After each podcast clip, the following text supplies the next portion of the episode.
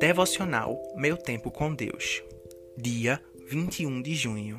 O texto de hoje encontra-se em Mateus 12, dos versículos 38 ao 42.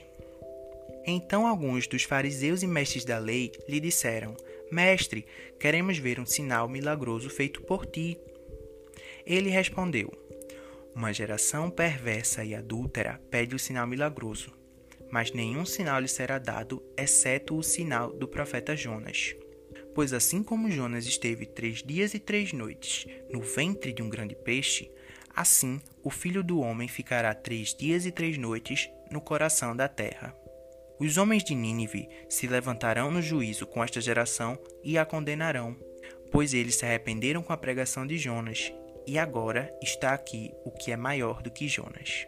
A rainha do sul se levantará no juízo com esta geração e a condenará, pois ela veio dos confins da terra para ouvir a sabedoria de Salomão, e agora está aqui o que é maior do que Salomão. Tema de hoje: Sinais evidentes de Deus. A fé é algo absolutamente ilógico não cabe na nossa mente humana e limitada entender matematicamente como se dá uma ação sobrenatural de Deus, mas insistimos. Pedimos sinais ao Senhor e evidências cartesianas que nos tragam uma explicação plausível para fatos que definitivamente não encontramos resposta. É como ir a um show de ilusionismo e necessitar saber desesperadamente como se deu tal encenação sensacional.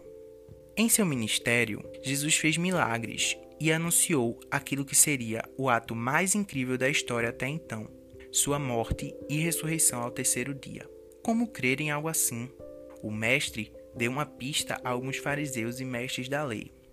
Pois assim como Jonas esteve três dias e três noites no ventre de um grande peixe, assim o filho do homem ficará três dias e três noites no coração da terra.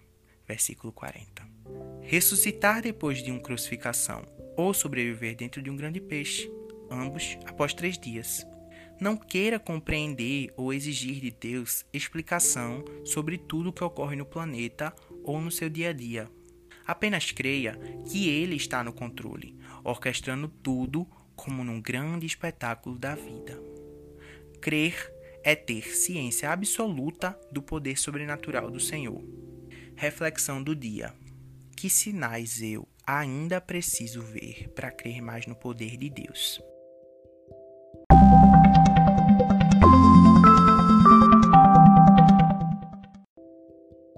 Na leitura bíblica sugerida para a leitura da Bíblia toda em um ano, temos hoje os seguintes capítulos: Esther, capítulo 3 ao 5, e Atos, capítulo 5, dos versículos 22 ao 42. Nos capítulos de Esté, lemos o plano de Amã para exterminar os judeus, o pedido de Mardoqueu a Esté e o pedido de Esté ao rei. E no final deste capítulo de Atos, vemos a perseguição e prisão dos apóstolos e a obediência deles ao propósito que foi dado pelo Senhor.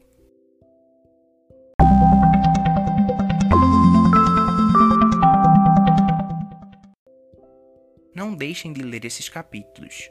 Compartilhe este devocional e até a próxima.